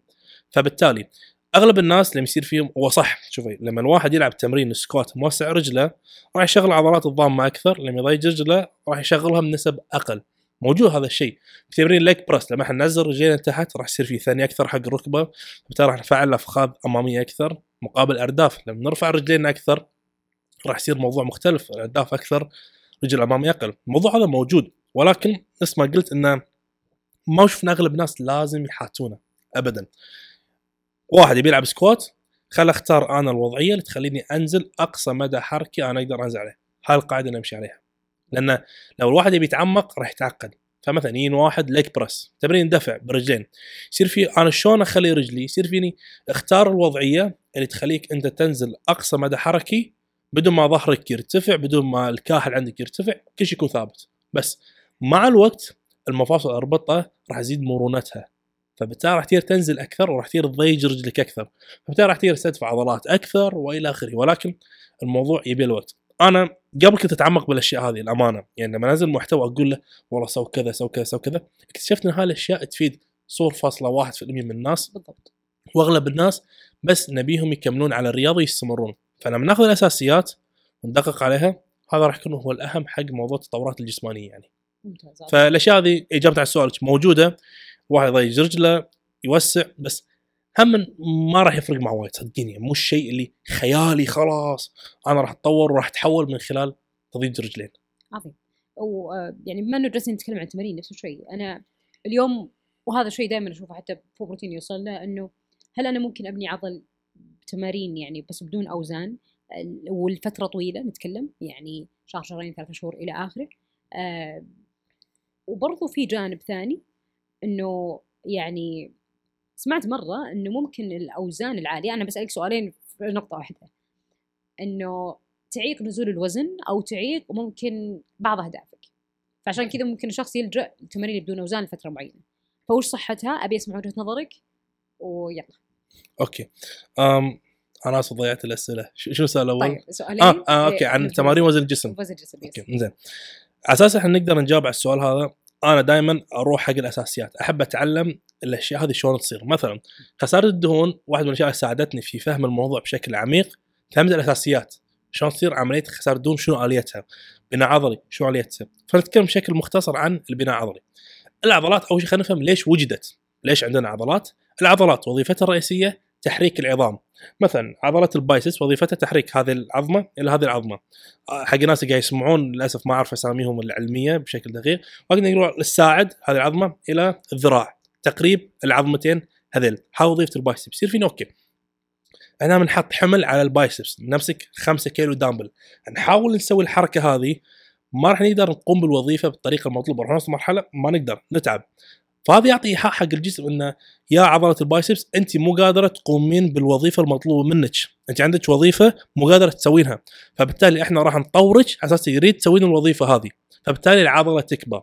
فمثلا واحد كان يسوي 5 كيلو 10 تكرات ما يقدر يسويها. ثاني مرة عاد يسوي 11 مرة بعدها 12 وهكذا. زين. فالحين فهمنا الفكرة إن شلون العضلات تتطور انه نحط عليه حمل للفشل العضلي. لازم مرحله فشل عضلي. أنا ممكن آخذ قلم. قاعد أسوي فيه الحركة هذه. أسوي فيه 500 تكرار. ما راح يصير فيه ولا شيء. ليش؟ انه ما وصلت للجهد. قاعد أسوي الحركة بس ما كان في جهد اللي يعطي إشارات حق الجسم إنه يلا نكبر ونتطور. طب ما موجود مصادر البناء الأكل النوم وإلى آخره. ولكن نمسك الحين موضوع التمرين. هذه النقطة الأساسية. الحين تمرين وزن الجسم لمتى راح تصير توصلنا الفشل العضلي وزن الجسم. والشخص يتكيف. أو مثلا شلون أنا بسوي تمارين وزن الجسم؟ أكتاف. صح. شلون بسوي اكتاف وزن جسم ما راح يقدر يسوي. أغلب الناس هم مبتدئين فما راح يقدر يوصل لمرحلة المرونة والقوة اللي هو يقدر يسوي تمارين أكتاف بوزن جسم. تمارين بايسب شلون واحد يسوي وزن جسم؟ عقلة بالطريقة هذه. كم واحد مبتدئ يقدر يشيل نفسه عقلة؟ سمين إي اللي فعلا. بالضبط. فهم squat. okay squat بالعادة واحد ممكن بعد شهرين ثلاثة ممكن يوصل 30 تكرار بال squat. وكقاعدة عامة في في علم التمارين في الغالب فوق 30 تكرار حق الجلسة الواحدة. لو الواحد يسوي أكثر من 30 في الغالب الجلسة تأثيرها كبناء عضلي مو وايد قوي. فبالتالي إذا واحد يوصل حق 30 معناته الوزن خفيف. طبعا يقدر يسوي أساليب إنه ياخذ شنطة يحط فيها وزن بس راح يوصل لمرحلة لازم يزيد وزن. لازم يزيد الحمل على نفسه لازم. فسالفه إن الواحد يبي يوصل حق جسم حلو وجميل ومرتب بدون ما يرفع أي أوزان نقدر نقول شبه مستحيلة يعني. لازم يوصل مرحله إنه يرفع أوزان أوكي؟ هاي النقطة الأولى. الحين نتكلم عن موضوع الأوزان الثقيلة. ذكرتيه إن الشخص إذا رفع أوزان ثقيلة نتائج تأثر. الجسم والعضلات ما يعرفون الوزن المحمول على الجسم. ما يعرف إن أنا حاط 50 كيلو 5 كيلو 3 كيلو. ما يعرف. العضلات والجسم يشوفون حمل. أنا لما آخذ وزن اوصل فيه مرحلة فشل عضلي. 20 تكرار. وصلت فيه فشل عضلي 10 تكرار. وزن مختلف. تكرارات مختلفة. بس فشل عضلي نفس البناء العضلي بالضبط. ما في فرق ابدا. فبالتالي لما واحد يقول والله أنا لما ألعب تكرات قليلة اوزان عالية هذه أثر علي سلبا؟ ما راح يأثر سلبا. ابدا ما في تأثير سلبي. لا أقصد إنه هل ممكن تأثر على خسارة الدهون عندك؟ ما يأثر. لأن, نفس البناء العضلي من تكرات عالية. أنا قلت ليش بعض الناس يحبون تكرات عالية؟ لأن التكرات عالية يحسون بحرقة. فبالتالي يحسون إنهم قاعد يحرقون. بس ما قاعد يحرقون شيء هم. الحرقة شلون تصير؟ الحرقه تصير لأن إحنا في تمارين المقاومه قاعد نستهدف مسار يسمى مسار لا هوائي، يعني الجسم ينتج طاقة بدون أكسجين، كناتج من المسار هذا ينتج لنا حمض لاكتيك أسيد، هذا حمض، الحمض حمض، فبالتالي لما يصير من وايد يحس بحرقة، فالحرقة هذه مو لأن الجسم قاعد يفتت الدهون بالتمرين، حرقه بسبب اللاكتيك أسيد، خير يريح الواحد شوي دقيقة راحت الحرقة. فبالتالي التمرين ما له علاقة وربط مباشر في خسارة الدهون وإلى آخره. ما له ربط الأساس الأكل. يعني حتى التمرين. تمرين رفع اثقال كثر بيحرق سعرات حرارية. خرج موضوع الساعات اللي تقول والله أنت حرقت 1000 كالوري. لا لا ما تحرق 1000 كالوري من تمرين رفع اثقال ما راح يصير شيء هذا. فالأساس يكون من خلال الأكل حق تحديد الزيادة والنزول تجاه الجسم خسارة في الدهون أو زيادة في الوزن. التمرين نستهدف فيه البناء العضلي. كل واحد ننظر له في طريقة معينة. كلهم مع بعض يعطونا منظومة متكاملة تساعدنا حق موضوع التطورات الجسمانية. حلو عظيم. أه طيب محمد وشلون أنا أحدد الجولات والتكرارات المناسبة لي؟ هذا هذا موضوع عميق نفس آه. موضوع التكرارات أي. أوكي كقاعدة علمية نقول إذا إحنا وصلنا لمرحلة الفشل العضلي من خمسة إلى 30 تكرار في الجلسة الواحدة نفس البناء العضلي طبعا خمسة إلى 10 تكرارات نفس بناء عضلي ولكن زيادة قوة أكثر نحن قاعد نحط وزن أعلى. لأنه طبيعي لما تقل التكرات راح نضطر نحط وزن أعلى على أساس نوصل لمرحلة الفشل العضلي. لما ترتفع التكرات راح نضطر نحط وزن أقل. خلينا نقول التكرارات المنخفضة تتميز في زيادة قوة تكرارات عالية تتميز في زيادة تحمل ولكن بناء عضلي متساوي. الحين بما أن هذا الشيء نطاق واسع واحد يصير في نطاق واسع عشان أختار؟ من تجربتي مع المشتركين أشوف أنا من 8 إلى 15 يعتبر نطاق جدا ممتاز. التكرارات صح. مو معناته أكثر. ما يفيد مو معناته أقل ما يفيد. ولكن نتعمق بالموضوع هذا أكثر. لما الواحد- حلو ذكرتني لأنه أحيانا يجيني أنا بالذات اذا من فترة طويلة أتمرن مم. بس لما جيت فترة نقول إنه ليه الناس توصل 20 تكرار؟ أنا بس أوصل 50 15 سوري بس لأنه أنا أحس إني أفضل كذا. صح. أي فاحيانا بس كان يصير عندي شوي إنه هرس إنه ليه ما ترفعين طيب؟ أي. هو بعض الناس هو طبيعته هو شلون يستمتع بالتمرين. في يعني مثلا هذه لها علاقة في خلفية الشخص يعني مثلا على سبيل المثال في لاعب كمال اسمه فيل هيث معروف جدا وفي عندنا روني كولمان اثنين مستر أولمبيا اثنين أجسام خيالية. فيل هيث لما أشوف تمارينه ما تكون وايد أوزان ثقيلة. okay أوزان ثقيلة مقارنة في أغلب الناس طبيعي الريال كبير ولكن لما اشوفه مع بقية كمال أجسام ما كان يروح أوزان حيل عالية تكرارات حيل قليلة. لأن هذا مدربه هو نفسه قال الكلام هذا. خلفية فيل هيث كلاعب كرة سلة. لاعب كرة سلة تمارين تعتمد على التحمل أكثر فبالتالي في تمرينة مال بناء عضلي رفع أثقال ما كان يروح حق أوزان عالية تكرارات قليلة. روني كولمان في الجهة المقابلة كان يلعب كرة قدم أمريكية. بالتالي طريقتهم بالتمرين تستهدف شنو أكثر؟ أوزان عالية تكرارات قليلة. فبالتالي لو نشوف فيديوهاته في الغالب هذا هو كان يسويه. اثنين عضلوا اثنين كبروا. ففي طرق مختلفة حق التعضيل أو حق بناء الجسم ولكن كل واحد شاف اللي يناسبه واللي يستمتع فيه أكثر. كلمه استمتاع كلمه مهمة جدا في علم التمارين. لأن لو واحد ما يستمتع في جدول التمرين ما راح يقدر يكمل عليه فبالتالي ما راح يقدر يشوف النتائج اللي يبيها كبناء عضلي. بالذات كبناء عضلي هي مرحلة وايد أصعب من خسارة الدهون. فلازم واحد يستمر عليها على المدى البعيد. فإجابة على سؤالك في الغالب انت تستمتعين في الموضوع هذا. وأنا شخصيا لما أروح فوق 15 تكرار أحس بملل. خلاص أيوة. متى قاعد أكرر. بعضهم يستانسون يحب شعور الحرقة يستانس فيه. كيفه بس أنا عن نفسي ما أفضل أكثر من 15 لأن شعور الحرقة مرات يعيق الناس من تقديرهم للفشل العضلي. أوكي. وأنا تبي اسالك هل ضروري مرة لازم كل مرة إني أوصل الحرقه ولا أحس إني خلاص إنه okay هذا الجهد المناسب لي؟ الحرقة تختلف عن الفشل العضلي أي.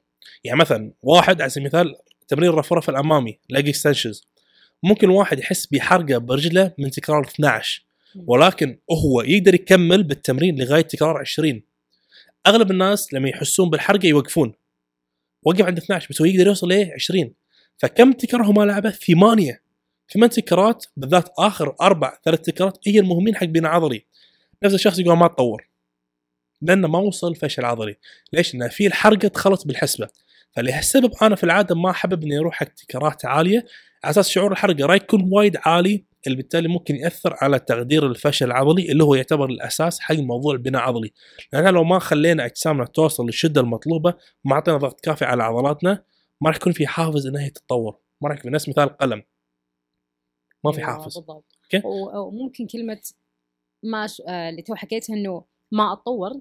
هذه بتاخذنا للمحور الأخير في حلقتنا اللي هو إنه اليوم آه كثير من الناس بس آسف ما قاطعك بس ما سم. اتكلم عن موضوع الجولات.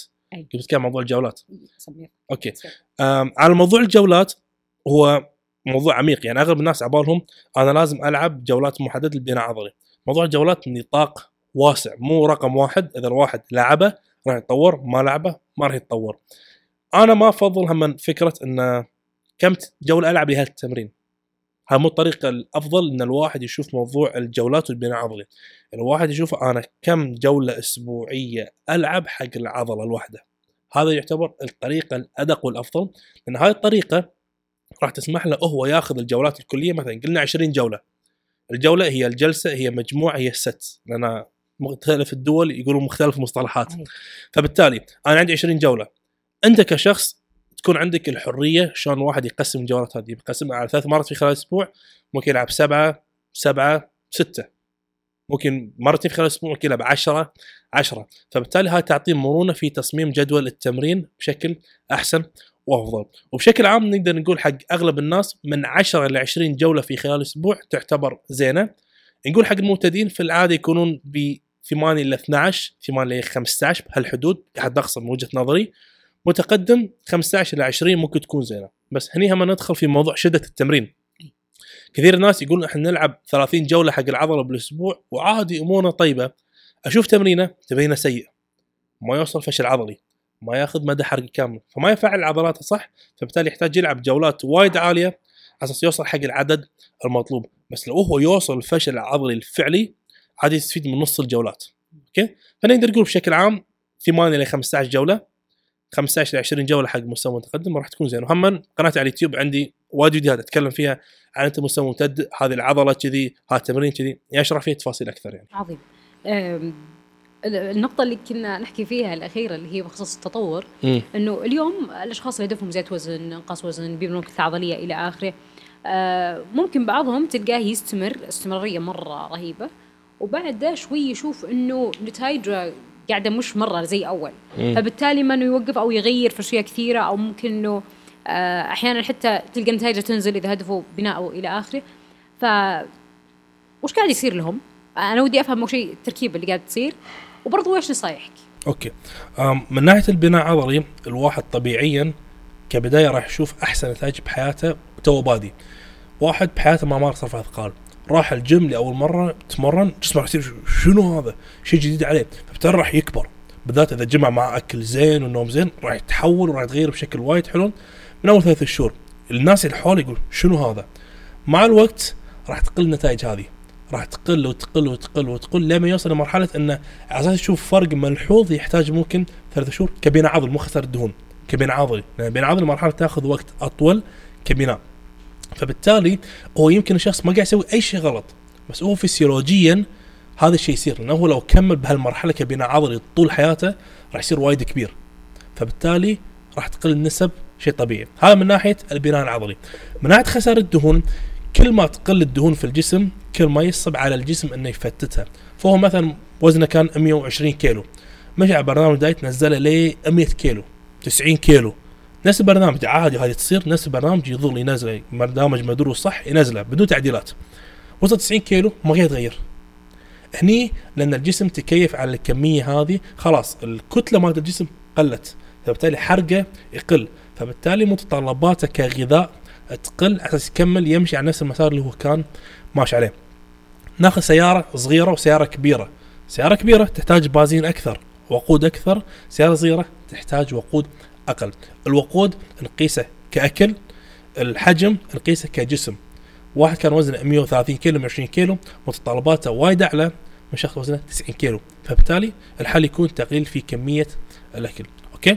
هذا المفروض إنه هو فعلا ملتزم 100% ما تتصورين ترى كثير ناس يصير فيه أنا ما قاعد أكمل أشوف نتائج بس هو ما يلتزم 100% هو يعتقد في باله إنه ملتزم 100% بس مو ملتزم 100% هذا يصير مع وايد مشتركين عندي. أنا اشتراك عندي 12 أسبوع okay؟ أول ست أسابيع ثمان أسابيع بالعادة يكون perfect من نوصل حق الأسبوع العاشر هو جسمه يبدأ يتعب. جسمه يصير فيه إنه تعب من مرحلة خسارة الدهون تعب من موضوع تغيير الأكل. فبالتالي شهيته تبدي تزيد. التعب عنده يزيد. الخمول عنده يزيد. فبالتالي يبدي يخربط شوي يمين يسار. فهو ليش قاعد يخربط؟ لأن جسمه تعبان فبالتالي قاعد يستجيب حق جسمه إنه يخربط. يصير فيه okay تحمل أسبوعين بس بعدين راح نتصرف نروح في الأكل نسوي شيء معين. ولكن في الغالب أغلب الناس ما يشوفون تطوراتهم. يعني أعطيتك احتمال إن جسمه تكيف. بس أنت عاملي؟ 95% مو لأن جسمه تكيف هو ما قاعد يشوف تطورات. انه هو قاعد يخرب في البرنامج الغذائي بطريقة وأخرى لأن تلاقين ممكن نفسيا تعب فسيولوجيا تعب وما يعرف شلون يتصرف. عباله لازم يكمل يقاوم. بعض الناس يمشي على برنامج غذائي 12 أسبوع ينزل ينزل ينزل بعدين يلاحظ نفسه يبدأ يخربط. وهذا أمر طبيعي. الجسم تعب. أغلب الناس بالحالة هذه شو يسوي؟ يعاند. no pain no gain أنا راح أعاند وراح أوصل. شو يصير فيه؟ يوصل مرحلة جسمه راح يتفوق عليه. فبالتالي ياكل وياكل وياكل عادي يرد نص اللي هو نزله. بعضهم من كثر الحرمان كان فيه يرد نفس اللي نزله وممكن أكثر. فبالتالي التصرف الصح لما أنت جسمك يتعب تمشي معاه ترفع فيه كمية أكل فترة مؤقتة يرتاح شوية أنت ترتاح نفسيتك تصير أحسن. بعدين أنت راح تكون متحمس تبي تقلل في كمية أكل تبي ال diet تبي تنزل. فتكون بالطريقة هذه. فأغلب المرات من خلال الشخص نفسه هو قاعد يسوي شيء غلط. يكون مثلا صار ما يهتم وايد في حساب السعرات صار مثلا صار يدخل صوصات أكثر صار يدخل من وجبات مطاعم. أغلب الناس ما يشوفون نتائج حلوة في اجسامهم بسبب انه يعتمدون على مطاعم ال diet. بعض مطاعم ال diet ما تكون دقيقة في السعرات الحرارية. يحطون على الوجبة 500 سعر حرارية. هي الوجبة 700 ما في رقابة. بعض الدول ما عندها رقابة. فبالتالي هو يعتقد إنه ماشي على السعرات بس هو ماشي. فصارت مع كثير مشتركين عندي. أقول okay أنت ماشي على المطعم؟ يقول إي ماشي على المطعم. أقول okay خلص اشتراكك لا تشترك معاه مرة ثانية. سوي أنت أكلك في البيت الحين لمدة أسبوعين بس أبي منك أسبوعين سوي لك في البيت. نفس السعرات اللي معطيك إياها. نفس خيارات أكل. بس أنت سوي أكلك. ثاني أسبوعين نازل 2 3 كيلو. نفس السعرات.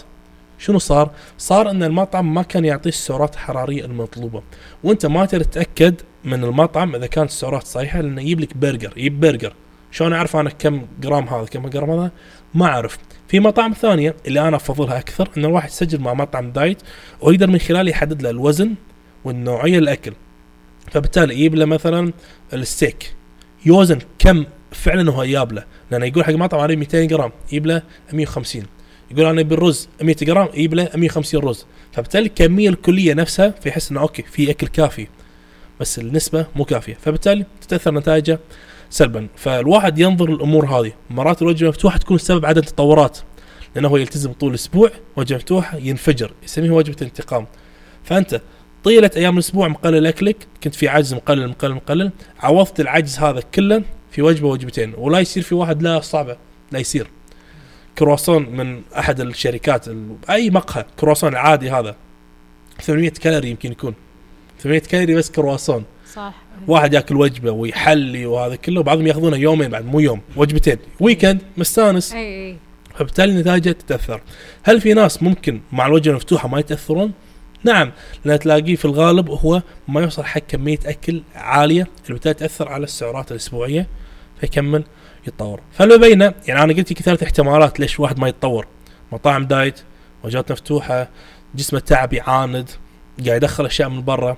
بس هم في يمكن خمسة أسباب. ثانية ليش هو ما قاعد يتطور؟ فبالتالي لازم واحد يراجع نفسه يشوف شنو فيه. في الغالب مو جسمه في شيء. في الغالب مو لأنه حرقه تعبان. في الغالب مو لأنه هو تقدم في العمر ما يشوف نتائج.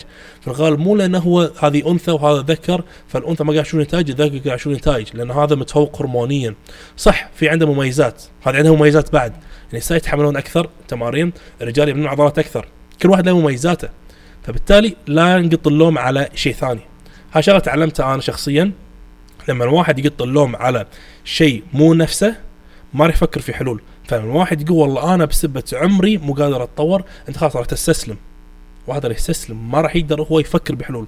بس يصير في okay أنا عمري كذا بس فلان الفلاني تغير بعمري أو عمر أكبر مني. شنو سوى؟ okay فكر والله هذا التزم في diet. خلينا نلتزم أنا في ال diet هذا.